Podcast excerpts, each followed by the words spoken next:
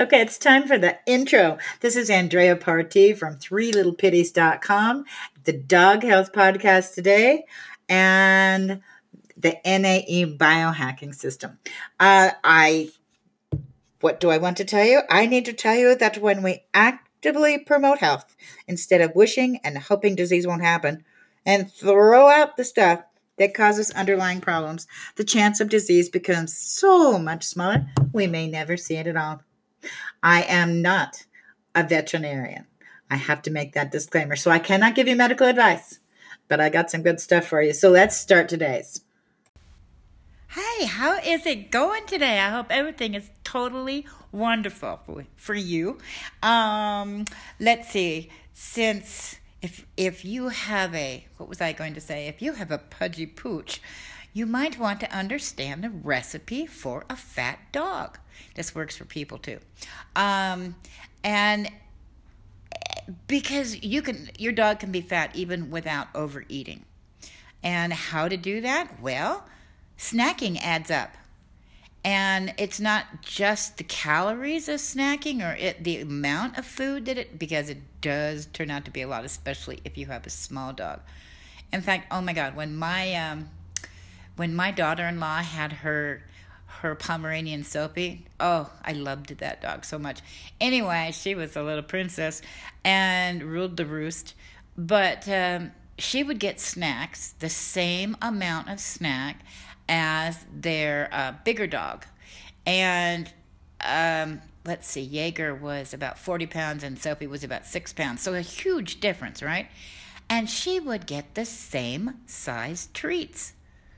I, it made me crazy. But anyway, so that's one thing to consider. Um, but the other thing is that the snacking and the more often you eat or your dog is fed slows the body down. So it's less lo- likely they're going to burn um, that food off. Um, in fact, if you've ever talked to anyone who's fasted, um, either fasted their dog for a day or two or fasted themselves, you'll know that fasting actually gives you more energy. And so you can, you know, you can move more and you can do what you need to do to keep your body in good shape. Um, another thing um, would be eating at night just before bed, whether it's foods or treats. When food is consumed before bedtime, it basically kind of sits, I mean, it's going to go to fat it's what it's going to do. It's not needed, so it's going to be stored.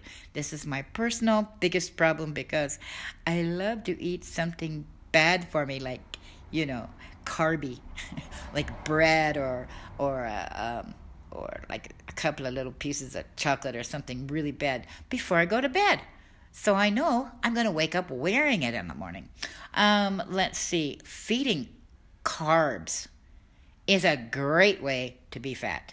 Um, carbs are hard to break down and they are stored as fat before fat is.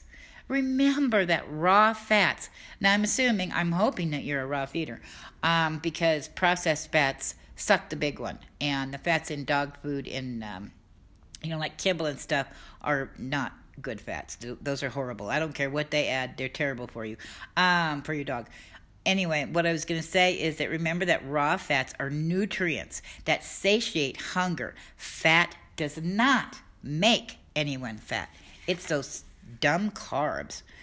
So, okay, so then what do we do? You know, let's reverse it. And that would be stop the snacking. Your dog doesn't need snacks. I know you want to give them.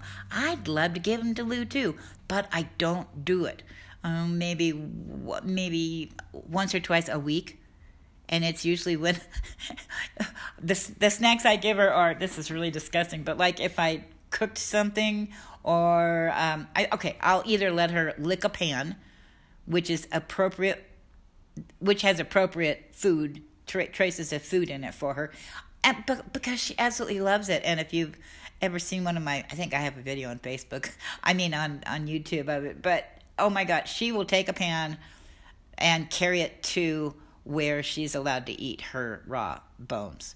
And she'll just, it just makes her really happy, but I don't do it very often. Um, let's see, what else? Oh, limiting food and treats to an 8 to 10 hour window is really good for health. It's it's it's wonderful. Um I actually can't do 8 hours for Lulu. I do uh I do a 10. Um because um um um um gosh, now all of a sudden I'm drawing a blank. And I know the answer to this, but it, you just have a much healthier body because it gives the body more, it's called semi fasting, um, because it gives the body uh, more of a chance to be healthy, to rest and recuperate. Remember that um, eating and that digesting is the hardest thing a body has to do. So, if um, um, so, the more often you eat, the the less the body can heal itself because it naturally wants to heal, you know, to make sure everything's working, and it can't do that unless it has a bigger window of no food. Did I say that right? I hope that makes sense. Um, let's see. And of course, no food at night before bedtime, or your dog is going to wear it just like just like I do. Um, long walks obviously are really good because it, it helps get the metabolism going and it's an important part of health and longevity. And even like I noticed with Lou, um, that she does a five minute run a day, every day. She just races around the house or the yard, and I know it helps her. I know it increases her metabolism. I know it just makes her feel darn good. And um, anyway, those those are a couple things that are important. Now, the next, of course, is lower the carbohydrates. Um, if you if you happen to be a kibble feeder, um, kibble is mostly carbs. It's at least I'm trying to remember. I used to look them all up, but it's at least sixty percent, sixty to seventy percent carbohydrates. And remember, carbohydrates are stored as fat. They're they're kind of useless. Um, and carbohydrates, if you're not familiar with that, would be um, grains, potatoes, legumes. Um, yeah, I know legumes have have protein for people, but they, they for dogs, I, I think they're pretty useless. And fruits and vegetables. For heaven's sakes, dogs are carnivores. Yeah, you can argue with, with me on that for for the till the end of time, but I'm sorry, they don't they don't need them. I I use I use condensed things that are way better. But um but uh, things like carrots, what are the most common ones? Carrots and string beans. Oh my God, I have seen people online say, oh, well, if your dog is fat, just give them string beans. It's like, what? Those, both of those things, those are the highest in sugar. Carbohydrates turn to sugar, okay? And those are the highest sugar vegetables there are. In fact, there is more sugar in a carrot than an apple.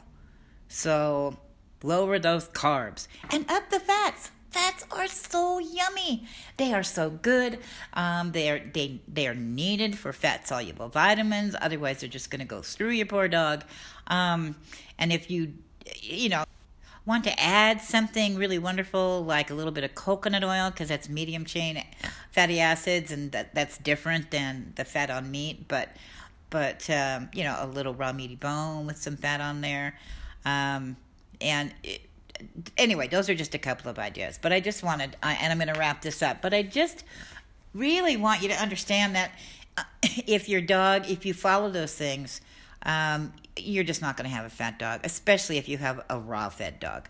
Um, none of my dogs have been fat that are raw fed. Although Lou did put on a little weight because you know I was I, I started overfeeding her a bit. Um, but but what was I going to say? but anyway, uh, but I, especially once I started the semi fasting, where she basically she eats at uh, nine o'clock in the morning, and actually I, am on an eight hour, aren't I? Because she eats at nine o'clock in the morning, and then she eats at five. Um, so yeah, so she only eats in an eight hour window, and that helped a bunch.